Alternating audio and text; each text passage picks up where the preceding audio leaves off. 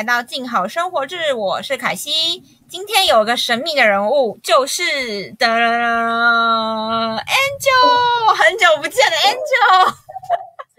都不神秘，是之前出现过，但很久没有出现过的 Angel。有没有我的开场们很华丽，还不错吧？那大家可能期待了一下，然后听到是我就说啊，又是同样的人哦。不要这样，那个说明大家还是很想念你的声音啊，是不是？好，好，谢谢谢谢大家，谢谢大家。然后今天呢，就是呃，今天静好生活志要来跟大家也是工商，好，反正我们之后都是工商，所以我以后就不会再说工商两个字了。好，就是我们要来想一本书，叫做《让尼采当你的心理师》。那这本是静好出版，在九月二号会上市的书。那这本的责任编辑也就是我凯西，所以就是今天邀请了 Angel 来，就是我们想跟大家分享一下这本书的内容，这样子。那说到嗯说到尼采啊，嗯就是我其实因为对他没有很熟哎，嗯然后我对我对尼采最熟的印象就是封面上的那个那个他的那个头像，哦，真的哦、你就对这个头像印象最深对，看到他就知道 OK 尼采来了。哦。对，其实我自己对尼采也是还好，就是嗯我没有我对哲学就是普普通没有非常的那个呃熟悉，但是那时候当初会选这本书，是因为我就觉得尼采就是就像那个新书资料卡一开始写，就是我觉得任何时代都适合读尼采。然后尼采有个很特特别的地方，就是其实他的哲学跟他的思想理论，就是保留了给读者，就是阅读人很多诠释的空间，所以才会前几年有很多所谓的超译尼采这种东嗯西出现。哎，对对为什么大家都要超越尼采，大家不超越别人？应该是说尼采他他比如说他的那本《查拉图是什么？哎，我要看一下，对不起。他图斯特如是说，对对，对，那本他其实就是有很多呃隐含了很多意思，所以其实每个人用不同的角度去读都会有不同意思。所以其实这本书的作者呃，这是一本韩文的翻译书，然后这本呃作者他就是是一个人文学的研究者，然后也是编辑那他本身是涉猎于心理学跟社会学这样。那他其实也在书中有提到说，他其实他他这本也是超译的其中一个版本，就希望大家可以不要把它当成标准答案，它只是也是超译尼采中的一个版本这样子。哦，就是学习用最快乐的方法享受痛苦，成为超人，从此不再被情绪左右。嗯，那但我想问一个问题问一个问题哦，是就是什么叫做成为超人？成为超的人呢，就是成为超人哦。找一下，没有应该是要说先问一下，就是尼采大家最有名的，应该就是所谓那个呃上帝已死是他提出来的嘛？就是尼采提的上帝。那 Angel，你知道这里所指的上帝是指什么吗？就是真的尬我的还是？开始会说，哇，他是要跟整个那个宗教界搭上嘛，这个有点担心他的人身安全。哦他这边指的上帝不是我想的那个上帝。对，因为其实他在那个查拉图斯特拉不是说那本，哦然后它里面就是其实他就是他上帝已死这个想法的出来，然后其实他这边泛指的上帝是指一些旧有的规范跟成就，那个就是约束。那当然就是我们会很直接就提到上帝，就会想到宗教，是因为过去的欧洲他们是以一个宗教为，就是那个宗政教合一嘛。那有些皇帝他的他的上位或者什么都要得到教宗的同意，所以在过去的年年代，当然就是宗教会被树立成是一种权威。那其实他这边所谓上帝意思是权威的意思，就是权威跟法则，就是唯一不变的真理。他那个上帝是包含这个意思。那作者在嗯对对，然后那作者在这本书他提到是说，所谓的上帝就是呃他。他就是所，虽然上帝已死了，但是还有所谓的上帝之影，在这本书也听到有所谓上帝之影。那为什么要特别提到上帝之影？就是我觉得是这本书特别是强调在关于自自我自尊这件事情，就是大家我们前些年有才讲一些低自尊、高自尊啊。那其实后来其实大家有去探究说，通常低自尊、自尊比较低的人，他比较容易受到别人的情绪影响，然后比较容易生气。然后他可能生气，自己生气完了之后会错怪自己，就觉得自己不应该生气。然后，但为什么他会觉得自己不应该生气？是因为过去的教育或者是一些家庭的规范或学校的教育告诉他说，生气的人就是发疯的人，就是不理性的人，就是不理性，对对，不理性的人，没有教养的人才会生气。然后，对，就是就是会有一种这种，就是他被呃所谓刚刚讲的那个上帝所就是框限住的那种感觉。那哦然后尼采提到上帝意识，他说虽然感觉实质上的那些呃，可能现在已经不是政教合一啦，然后教宗也不是唯一，但是一些拘泥我们的一些社会规范，就是还是在我们身上，就是绑架着我们。就是所谓的上帝之影。对，那就是上帝之引。那所以他觉得唯一解决这个方法就是要成为超人。嗯，那超人当然就不是那个 Superman，就是我们没有要讲正义联盟，但 是不是那个超。他的书中里面有特别提到，就是因为它是一个翻译字啦，所以就是很容易被误解。但是德文的也原意是超越人类，超越。对对对，它的原德文的原名应该是这样子。然后只是说，因为现在比如翻译大家都会用超人。超人。那嗯那在这本书，作者他觉得如何帮超人定义，就是说你只要是能做自己的人，就是超人，是不是听起来很简单？哦听起来好像很简单，真的很废话但我觉得执行起来应该很难。对，我觉得就是像呃，我们常常就是社会规范说，就是好像就是做自己这件事情，在过去不是这么容易，但在现代看来，你就会觉得好像这么简单，就是比较容易。但是其实嗯嗯嗯。也不尽然后然我，我我就觉得说，嗯。就是现在感觉好像比较容易的，可是其实当你真正在做的时候，你还是心中会有个小小声音，会有点问你说：“这样真的可以吗？”嗯嗯。这样子，对，对。就会把你拉住。对。所以其实你现在看起来就算比较自由了，但是很多所谓的过去的，刚才凯西说过去的规范啊，过去的限制啊，你还是会不由自主的，就是限制自己，就是呃，我可以做这件事情吗？呃，或者是你看别人的时候，会觉得说，诶，这个人可以做这件事情吗？嗯嗯嗯这样子，对，所以这本书他就是提到说，我觉得有个比较有趣的是，呃我先回到最开，就是一开始大家都会觉得尼采他只是一个哲学家嘛，嗯但是书中他前面就是有一章，就是说在尼采之前，其实心理学不并不存在，这个是就是尼采自己讲过的话，然后书中也有引述，那我就不多说，就大家如果有兴趣买书来看，然后他就是有。他就是有一些陈述说，哦，比如说像连弗洛伊德啊，或者海德格，或者是很多有关心理学的人，其实都有受到他的影响。他有把这边梳理了一番，然后所以我觉得这本书是以一种全新的角度，就是我们就先不要执着在，比如说到底上帝已死，或者是成为超人，他是怎么样的一个哲思，如何去辩证。我觉得哲思常常是要辩证，但是有这也是大家会觉得说啊，哲学就是辩证，好像没有办法落实在生活中，它是不是就是一个哲学好像就是一直互相在打，是就在打嘴仗，对就互相互相就在辩论，对。对对，看起来比较可以用那个文字游戏去讲另外一方的人的感觉。然后，但其实这本书想要带给大家，就是因为呃，其实这本书是想要让大家提高，就是不要被情绪影响，因为他书中有不断强调说，人就是都会有情绪，就是你生气是正常的，你难过是正常的，你后悔是正常的，你会后悔。后悔，或者是你会悲伤，就是这些都是正常的。那我们常常会没有办法，就是接，就是会被情绪影响，就是你你没有办法真正接纳他，你不同意自己，你可以拥有这些情绪。哦。然后就是因为我们为什么会不同意，就是像我刚刚讲的，我们可能被过往所谓上帝指引，就是大家觉得你要理性啊，你你不要这样，很像小杂货啊，你就是一直在发。当然这边也不是要说，就是你可以嘲笑别人什么的，他只是说要让你自己去接纳说，哦，情绪的存在的正当性这样子，然后是透过对尼采的思想去做这样。就是你会对一些事情，你会有一些这样的情绪，嗯。你会不耐烦啊，或者是你会想要发脾气啊、嗯之类的，这些都是正常的，而不是说哦，就是我不可以对这件事情感到这种负面的情绪，我就应该要高高兴兴的去做之类的。对对对对对。嗯然后像刚刚提到，就是这个听起来做自己好像很简单，但嗯其实、呃，其实，在尼采哲学里面有谈到一种人叫默人，我不知道你有听过什吗？什么哪哪一末就是那个末端的末，哦，就是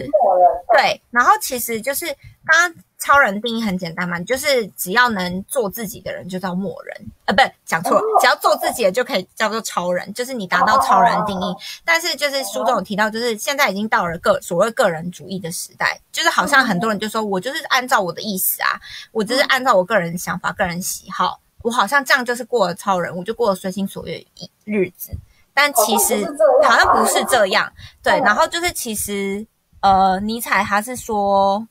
哎，我觉得会越谈越深。好，我这边稍微轻微带过，但是我觉得这张蛮精彩的，就是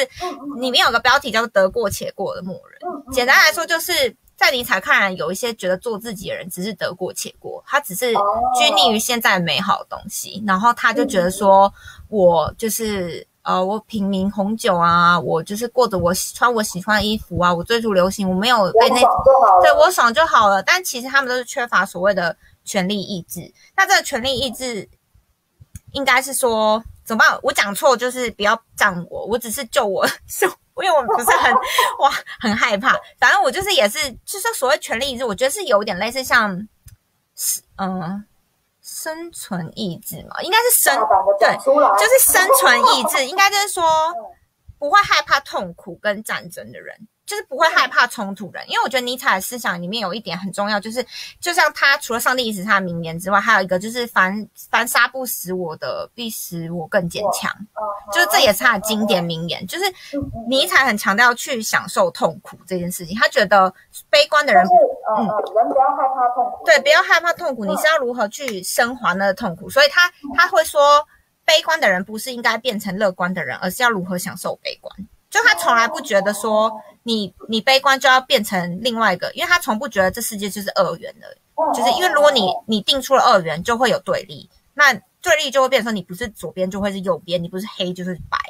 所以他就嗯，就是比如说悲观的人，就变成说你就要让就是定出的二元论，不是悲观是坏的，而乐观是好的。对对对对，他觉得这不是不对的，所以。不是说悲观就要变成乐观，或者是悲观的相反面，其实也不是乐观。更最好的解法是你去享受这个悲观。那其实它其实就是享受悲观，可能某种程度是享受痛苦，它是一种求生的权利意志。然后他就觉得默人身上没有这种欲望，所以他们只是在享受片刻的舒适安逸。其实你仔细去看，他们也是在过着就是唯唯诺诺，就是随波逐流的日子。他们不是真正的超人。好，我我觉得我要用我的角度来就是解释这件事情。我觉得这样子我听起来，他都会觉得说，像所谓的默人，他们虽然看起来就是每天都好像过得很爽，嗯，但他们其实就是在自己的一个很小很小的小圈圈里面，然后去去去享受那些，去接触那些让他们感到安心的东西。对，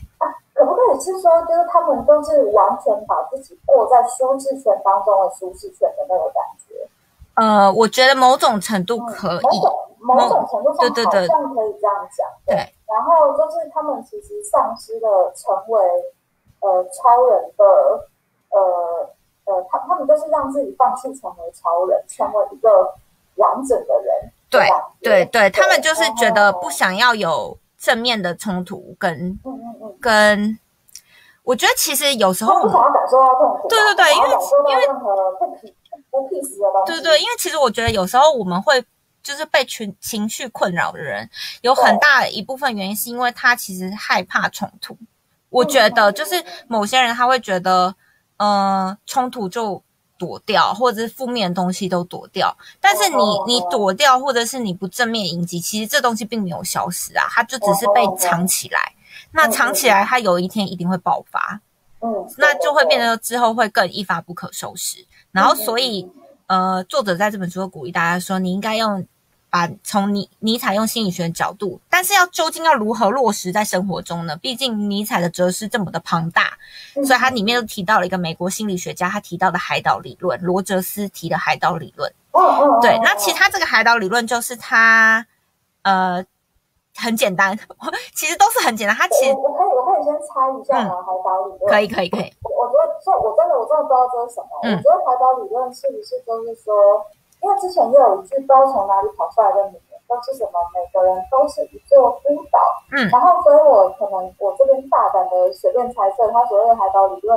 我觉得应该是类似，比如说每个人都是一个不同的个体这样子。然后就是。呃，你不能是呃，你不要强迫自己去成为其他的个体，然后也不要觉得说自己应该做什么才能够满足其他人的期待之类的吗？对他其实最大的，他其实最大的猜就是每个人都是一座岛，然后彼此是没有相连的路，有的也只是偶尔搭建起来的桥，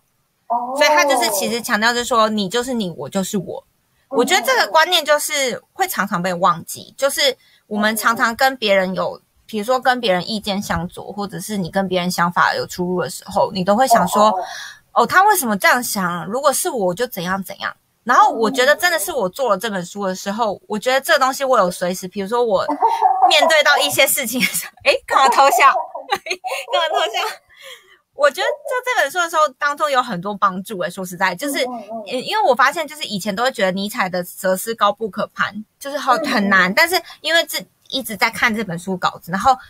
这期间发生一些事情，然后你就会把这个东西套到自己心中。比如说像刚刚的海岛人，可我碰到某 A 事件，我就会觉得说，为什么对方要这样想？啊，不是应该这样这样这样才会比较好吗？然后我就会把海岛理论，就是真的是你就是你，我就是我。虽然这句听起来非常简单，可是你当你心中有 confuse 或困惑的时候，你立刻把这句话丢出来，在心里放个五秒，那个那个纠结感受就是会松开一点，会马上对，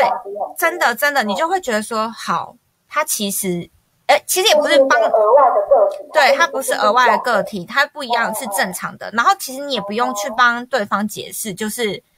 帮对方，因为我觉得有时候我们在起争执或冲突，常常会觉得说啊，对方应该是怎样怎样怎样。我觉得连这部分都不用，对对对，你就不用，你就是可以直接就是你们就是两个岛，那可能只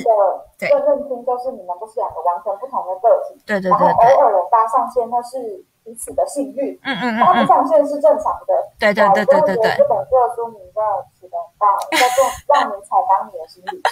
真的，他就是有很多我觉得很不错的那个，像里面有一篇就是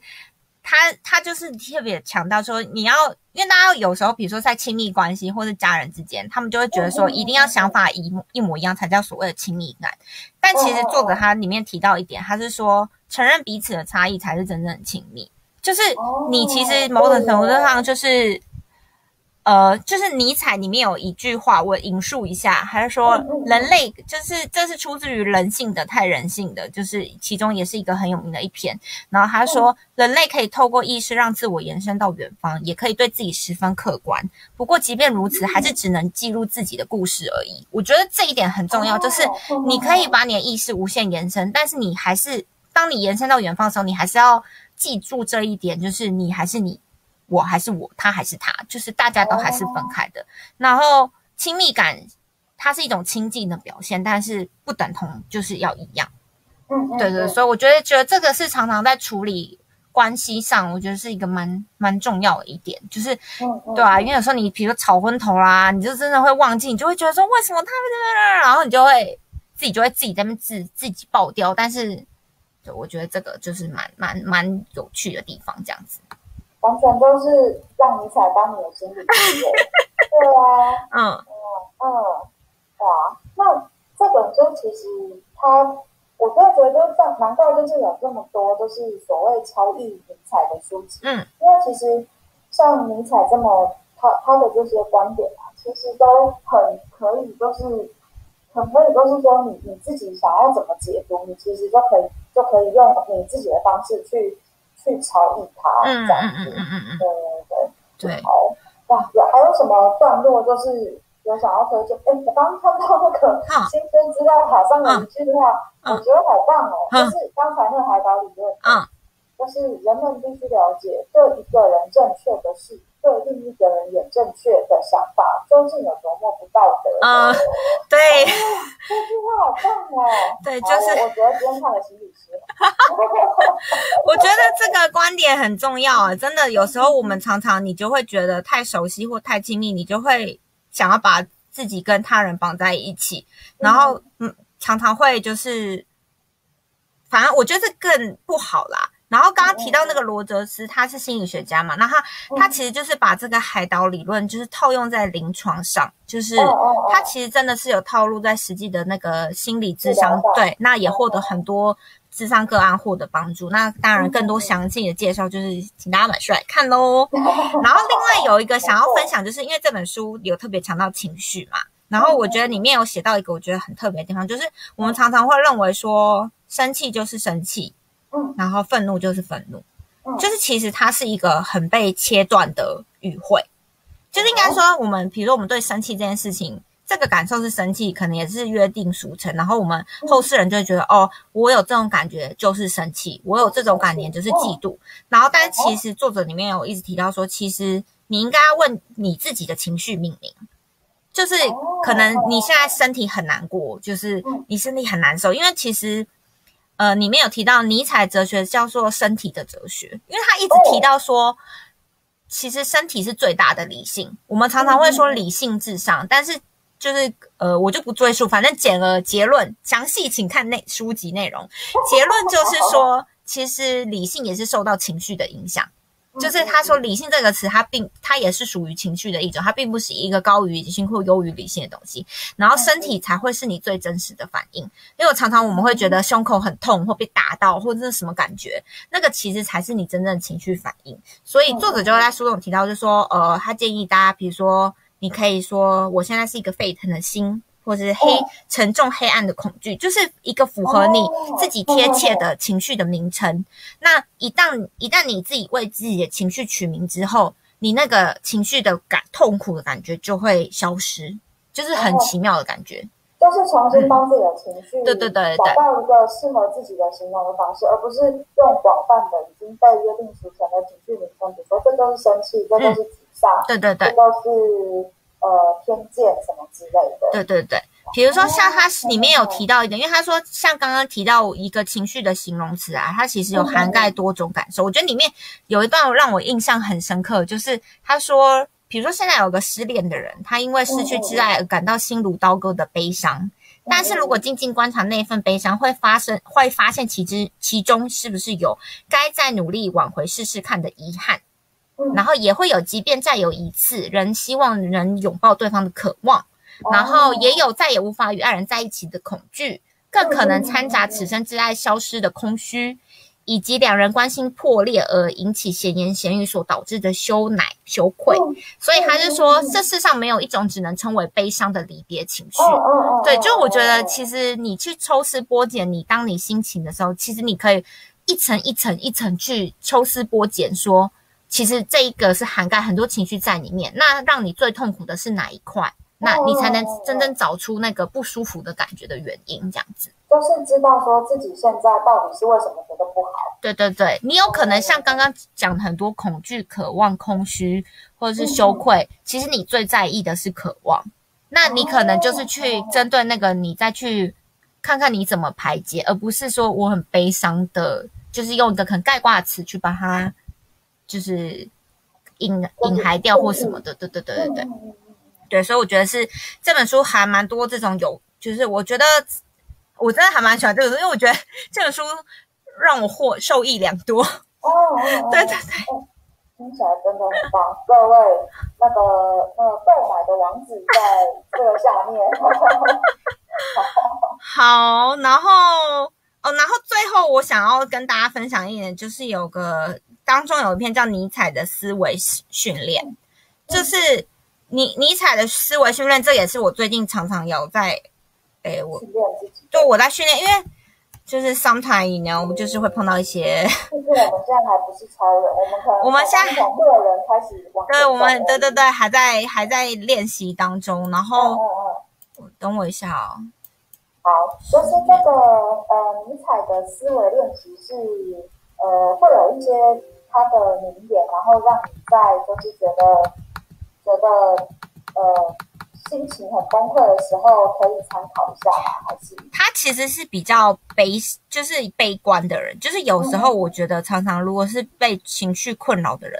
他就会说，他会觉得说啊，我想要结束这一切，就比较负面的想法。然后。其实大家都知道，尼采他是身体饱受很多痛苦的人，就是他有很多先天的疾病，然后但是他都是克服过来的。所以刚刚才会提到说，他的哲学是身体的哲学，他是克服痛苦的哲学。然后里面有提到一个尼采的思维训练、思维实验。嗯，就是他假设给你一个状况，就是他就说，如果你现在真的觉得你绝望到就是很想要就是离开这个世界，那你就试着去想说，如果你现在离开，那你就是又在经历了出生、活着、死亡，下辈子、下下辈子，然后你又回到这一世，你又会过同相同的生活，那你还会想要在这这个时间点就离开吗？哦，就是有点玄妙，就是他会觉得说，生命是一种。哎，这边好悬哦！反正就是生命是一种永恒的轮回，就是如果你你其实这一世结束之后，你其实下辈子到下下辈，你可能还是会不断，就是有点类似之前有那个恐怖片叫《生日快乐》，你知道吗？就是他都在生日那天死掉。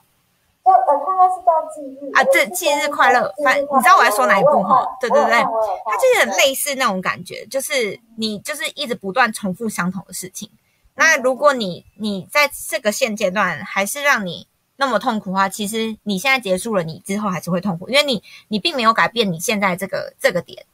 嗯嗯。对，所以你你再回来，你还是会一样，除非你现在改变你现在这个点，你才会。如果你现在不就是那个轮回是这样。就是我觉得那时候我就，因为他就是里面有 highlight，就是说你想再活一次值得的人生吗？就是问你说你是否过着令你满意到再来一次的人生？就是我觉得就是有一种反反问，然后你就会觉得才会就会知道，那我现在到底要过什么样的人生？你就不会去想更悲观或更痛苦的事情。我觉得这一点，我觉得我觉得这个还不错哎，对啊，但但但是但是我们还是要就是如果说就是收听到这一集的听众朋友，嗯，或者是你的朋友、你的亲人有相关的就是